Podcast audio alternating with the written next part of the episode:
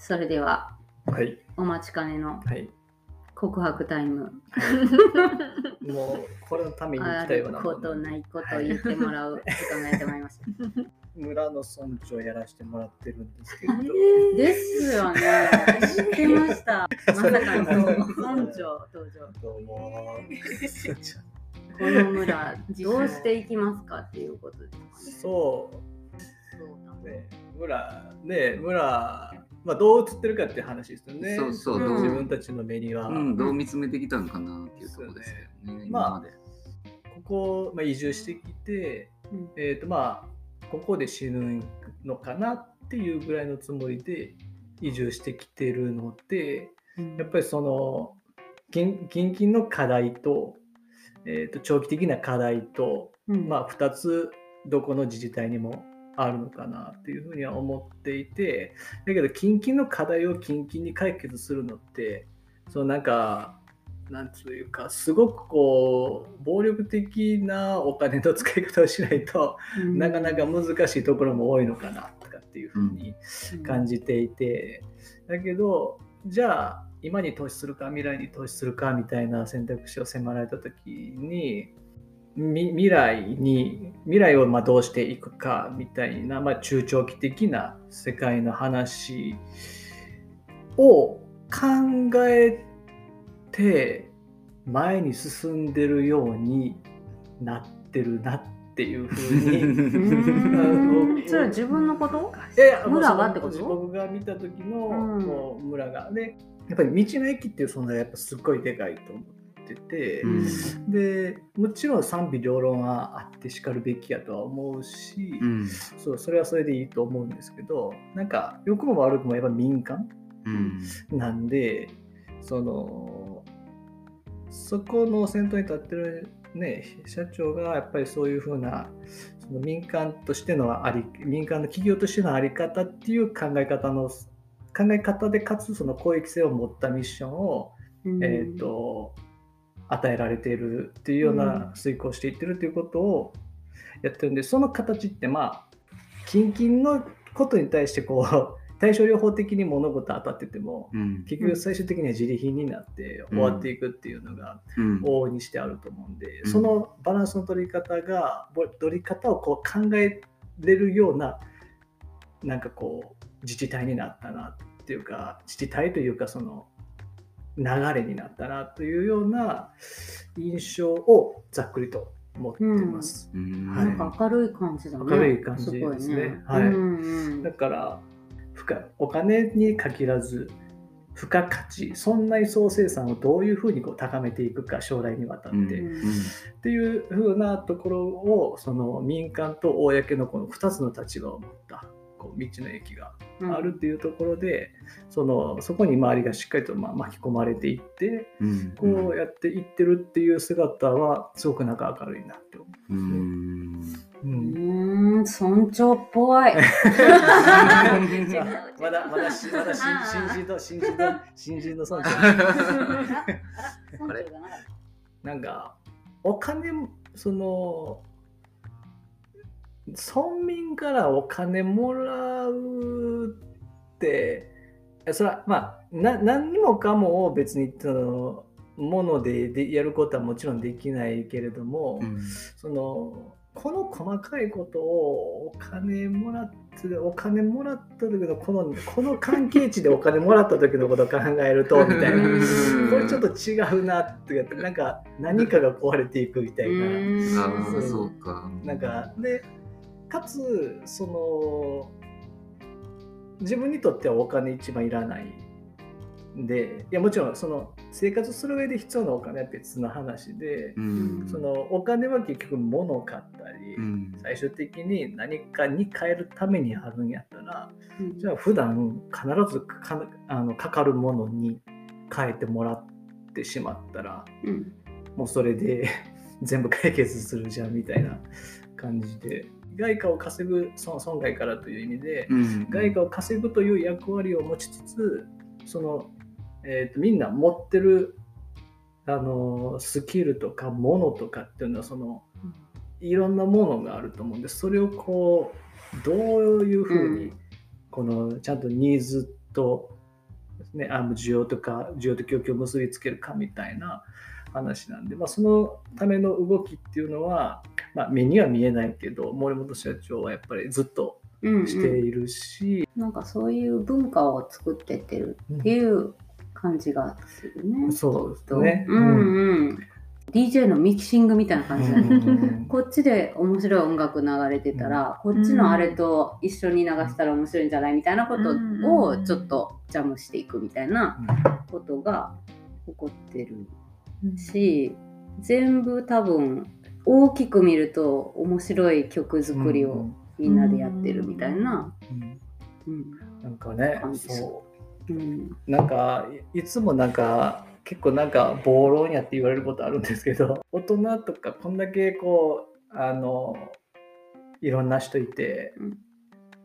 まだいろみんないろんな能力あってで大人がこんなにいてうんなんか何もできへんことないでしょって あの冷静に考えたらそう思うんですよね。うんうんそうだね。面白い人たくさんいるよねって本当の意味でちょっとずつ分かり始めてきたみたいなところもあって、うんそれをなんか誰がどのようにこうごちゃごちゃごちゃごちゃにして「はいどうぞおもろいぜ」みたいな、うんこううまくこう循環してるぜみたいなのをやっていくかみたいなのを、そうそれがなんか自然発生的にな出てくるものもあれば、うん。仕組みとして作るものもあったりみたいなんで。今思ったのはねあの、はい。シロちゃんのマップあるじゃん。はいはいはいはい。いろんなこうんううん地域、うん。村の地域とうん。人が、そしてそこでやってる作業とか、うなんか美味しいものとか、うん。そういうのがいっぱい、う。ん。そうあれ大好きでねうちは書き込みしてるんだけども、うんなんかああいうのめっちゃみんないっぱい書いたらいいなみたいな。うん。気がする、私の知ってる面白い人面白い場所、うん。おすすめの場所みたいなのをこうちょっと山の中とかにみんな持ち寄って知ってますか？みたいな。これ。うん。みたいな。でなんかうん。いつ会いに行ってもいいみたいな状況ができたら、そううん。そのなんかもっと面白いなとうん思ってて、そしたら別にツアーとかをパッケージで組む必要もないし、うん。そう。うん。ね。ね、それはそれで一つまた外とのそのなんか関係人口がうん。そのうん各々のその業態で増えていったりうん。もするし、パッケージもいっぱいあっていいのかもしれないと思うんだよ。誰々がガイドする誰々誰々はいはいはい。うん会いに行きますとかっていうのも面白いし、なんかのこう、うん、なんか入り口とかきっかけはいっぱいあっていいうん気がするよね。ね。うん。だからコンテンツそのなんかこうまあお茶にしても、うん。こういう人だからここのお茶を飲みたいとか、うん。なんかそういうなんか粒感でうん、こう見せることができるようなやっぱなんか素地のあるマップなのかなってこう今までねこう普通のなんかマップやと、なんか他のとこ行ってもまああるよねみたいな、うんそうだね。綺麗な景色うん他にもあるみたいな、うんとかなっちゃうんで。この間わずか行ったらサムリチャムリあちゃんむり、うんうん。はいはい。チャムリマップ？そうだね。お茶農家さんのね。あ、れ面白かったね。うん。特色みたいなのが出てたかうん。そうそうそれぞれのね。わずかのねいろんなお茶屋さんの似顔絵と、うん。そのまあなんだろうな、商品お茶。と特徴と。そうだね。うんこだわりかな。こだわりうんうん。うんな。うん。で茶畑見学 OK かどうかとかね。うん。うんうんあれも楽しかった、ね。うん。も本当なんか村の人をね今知ってる人に考えてもうん。結構その受け入れ体制はきっとできんねやろうなっていう感じはするよね。うん。うん。受け入れてくれそうっていうか。そう思う。そうだね。うん、結構やっぱりうん。世代も超えてうん。本当に仲良くしてくれるうん。っていう感じがわかるよね、うん。村の人。ううん。うん。んそれもわかるとても。ううん感動をこうどう伝えるかっていうね。うん。うん。映像じゃないんですか？なんかそそこ。こそこはここな話になってくる。伝え方の改造。してもらえますかこの話。いいいいですもですちろんもちろんそれはちょっいやなまあなんかほんまに漠然とはしててうん。未だに答えが見つかってるわけじゃないんですけど、うん。例えばいろんな地方でこのうちに来てください。うちに来てください、まあ、移住観光、いろんな意味で来てください、来てくださいってやってるけど、うん。みんながみんなこうちはここがいいです。ここの景色綺麗です、うん。温泉出ます、うん。うん。自然です。田舎です、うん。みたいなうん。ことやっててどこも一緒やからどこも行きたくないなって正直思うんですよ僕。うはんであじゃあなんか自分が興味持つのってどんな感じやろう何気ない出会いとか何気ない会話とか何気ない感動とかって例えば人の数だけ違うじゃないですか。で環境もあって、うん。例えば今やったらこういうふうにうちにお邪魔させてもらって、うん。ご飯いただいて、うん。でお二人のパーソナリティと僕は会話してるわけじゃないですか。うんででそこにこうこういう飾りがしてあってとか、うん。でうんもうとにかく環境って本当に違いがあるとこってそういうところやと思っててそういうところでどういう人と話してどういうふうな喜びとか感動とか、でさっきその漬物を教えてくれるおばあちゃんの話とかもそうですけどでそういうのを直接肌直接自分が味わった時に、うん。うあの受ける感動とかっていうのを本当は来てくれる前にうん。ちょっと伝えないとうん。その行こうっていう気にはならないしここを選ぼうという気にはならないわけで、でじゃあ同じようにそういう風なおばあちゃんってどこにでもいるよねっていう話になるけどでもそこだけは絶対一緒じゃないんですよね。うん。またちょっと違ったうん。その感動の仕方があってで特色を出そうと思ったらそこまで解像度を高めて、うんその届けないといけなくて、うんうんだからそれをもちろん映像もそうだしあ動画であのうん。表現するっていうのも必要だし、例えばその何気ない日常の会話をうん。録音してそのなんでしょう。こう本当に30秒ぐらいの会話でもいいと思うんですよ。をこうポンとこうデイリーにうん。こう出していくみたいな。で自分がちょっとやりたいなと思ったのがうん。こう Vlog みたいな感じビデオログみたいな感じで、うん。うんあのなんでしょう。一生続く朝の連ドラみたいな の南山城版みたいな。常に毎日。毎日で、配信でもしてる状態。うあそうです、そうです。うん。であでも見てる人もあもうこの人や。あうんあの人出てきた、あの人それ違ったけど別に触れへんみたいなのがあっても、もうなんかいるのが当たり前。だから自分がそこにあたかも住んでるかのようなドラマってうん。そういうの疑似体験できるじゃないですか、うん。自分の視点とか自分が生活してる状態をそのまま味わってもらいたい、うん。うん。うん。うん。でやその中に感動とか喜びとかうん。あるし、だからそれぐらいの流度まで落とし込まないとダメかどうかわかんないけどやってみたい。やってみたい、うん。それが結構そのなんだろう。こうこういう郷土料理があるとかこういうおばあちゃんがいるはどこにでもある話でじゃあうん。それがどういうもんなのかってこう伝えるっていうのがこのなんか大事なことなのかなって自分は思ったり、まあ、それに可能性があるんじゃないかなっていうふうにはうん。思ってますっていう話ですよ。なんかやっぱり地域まあそのねローカルで楽しめることが外に広がっていく感覚っていうのがあってはい。うん。なんかいかにこう地域が充実してるかっていうのは本当重要かなと思ってて、そうですね。うんね、道の駅もすごくこうやっぱり外に開かれた動きとしてはあり、でもちょっとやっぱこれからはもうちょっと中を見ていかないとっていう感じもすごくするなと思ってて、住むものがこうとてもこう過ごしやすい暮らしやすいはい。なんか通っていけるようなところとか、はい。さっき言ってたそのねあの映像とかも、はい。本当にやっぱねち近くの人しか知らない人が出てくるかもしれないけど そういうその面白みっていうかね、うん。あ近所のあの人出てたわとかで、ううん。ん、そういうことって意外と外は外で面白がったりする可能性があったりとかするからそうですね。それがだから外の人がまさにそのテンションになってくれたら、うん。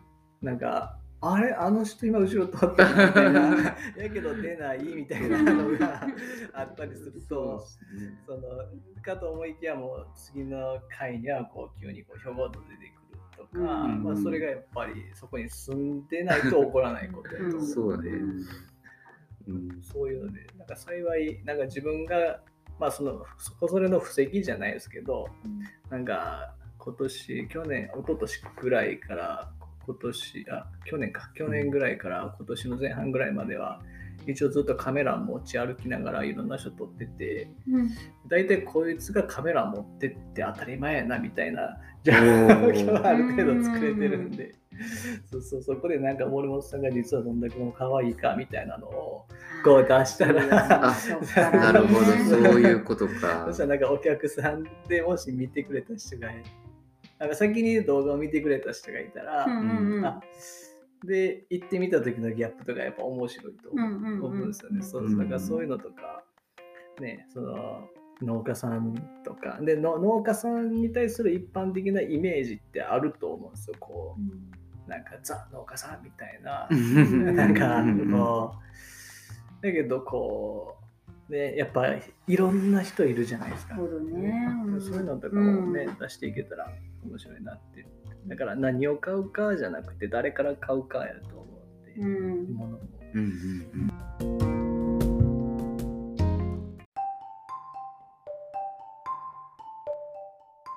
ももちゃん今、うん策略している。策略してる。水面下で動いてるこの村の面白いこう企画をちょっと教えてほしいんですけど。ちょっとまだうん。あの構想段階なんですけどうん。最近のイベントは結構誰かがこんなことしたいって言ったのをその実現どうやったらできるかっていうのでやってきてて、うん。うん。で今聞いてるのが宮本ちゃん、うん。うんイルフの宮本ちゃんがうん。高尾の高尾の中西幸子さんに会いたい。に会いたいって言ってる。っていうのと、うん。で畑を見せてほしいねっていう話をしてるのと、うん。あと、えっと、田山の方がうん。高尾の郷土料理をやりたいってうん。言ってるので、うん。それをこうドッキングさせてうん。中西家にお邪魔したいお邪魔したい。うん。うん。とうん思ってます 勝手に考えすてます。ごいね。これはもう美味しいもののあるとこには絶対行く人たちがいるからね。うんうんねうんあそこの長西家のうん縁側で飯食ったらめっちゃうまいと思います。マジですあか。縁側本当推しに。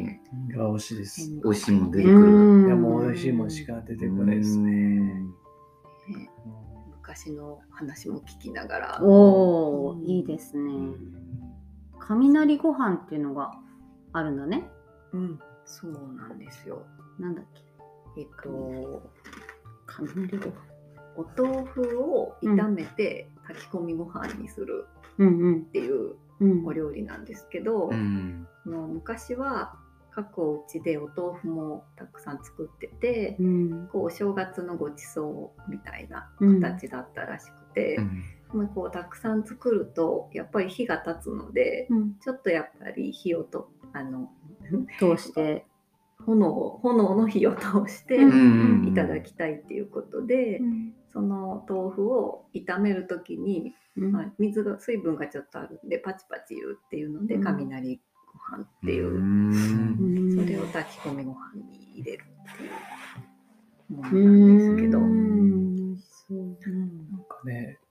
そう、だから出荷者協議会の役員で、その中西さん、おばあちゃんじゃない、その中西さん、娘さんの方、うん中西さんと一緒なんですけど、うんその会議の時に、役員会の時に、うんご飯を作ってきてくれるんですよ。うん。とにかくうまいのよ。いやー、それはいい会議だなぁ。羨ましい。手作りご飯が食べられる会議なんてないよ。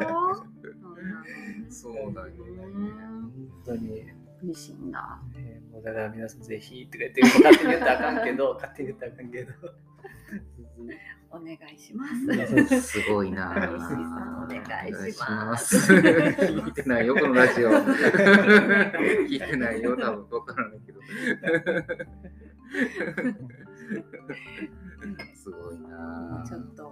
時期がどうなるかそうだでね。すが、うん、楽しみにちょっとしてるものですね。まあそんなわけではい。今日はですね、えーあ記念すべき当時のはい。ゲストだったんですね。こう最後になって言いましたけども、うん。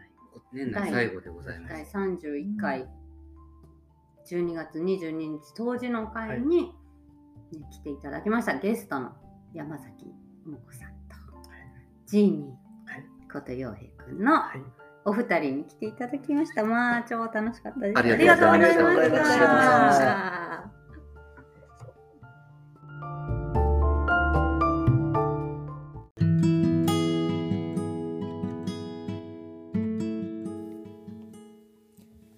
それではお待ちかねの またやってる。アトロクタイムですね。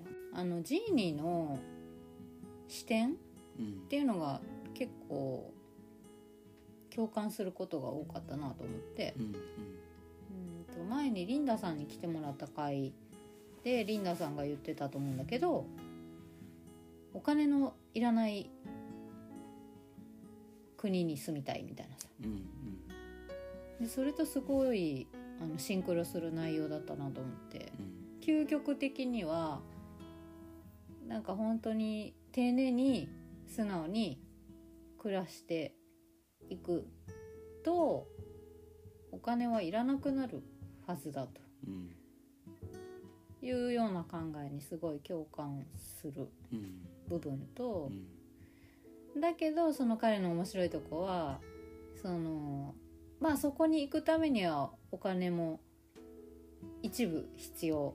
そしてそのためには会社を作って小売りして循環させていかないと村自体ではちょっと立ち上がれないというかうん。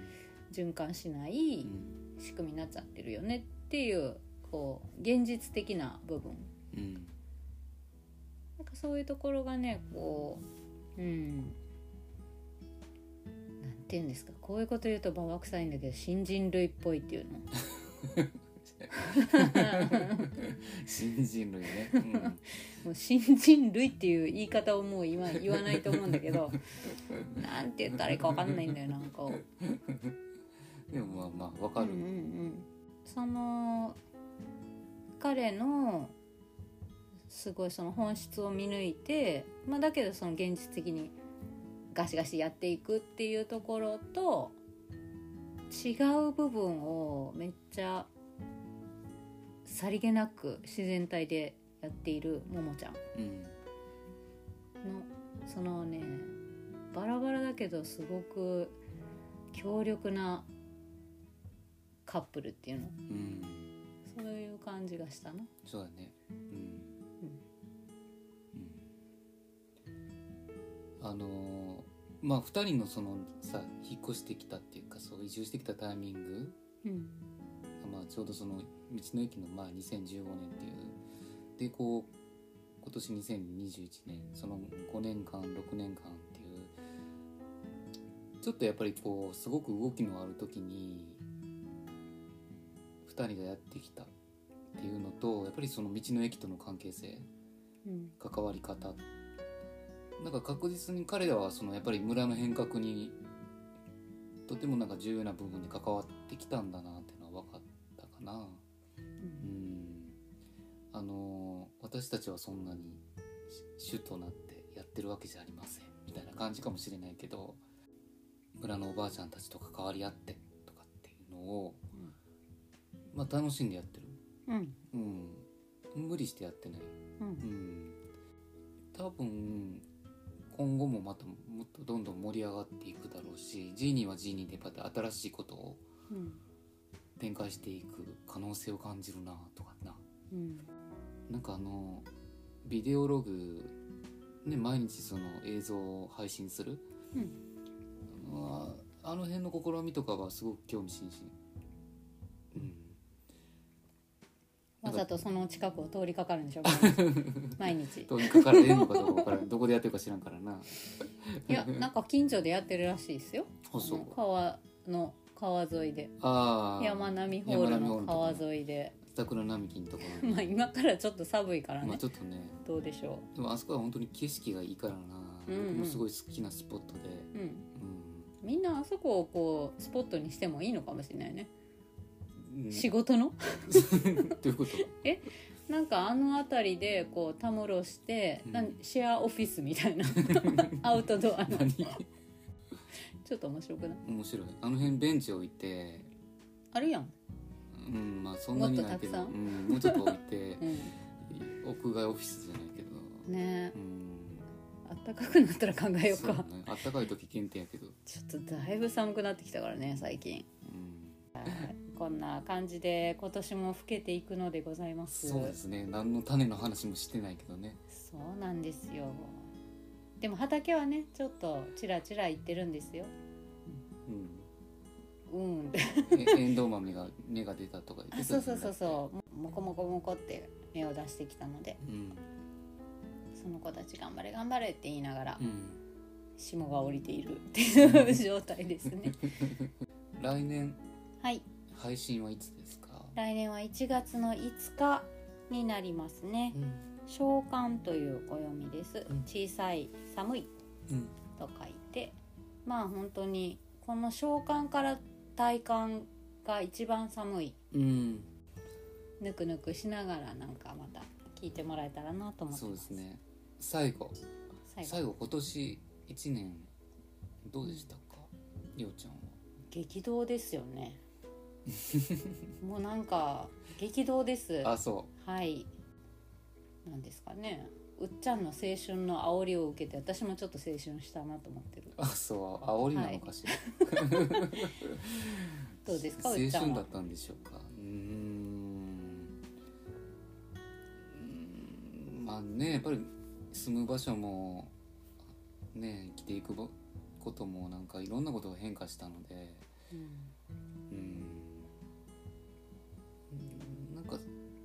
それに馴染むっていうことよりもなんかどんどんこう入ってくることに対してどう答えれるんだろうかとかっていうようなことの方が多かったかもしれない。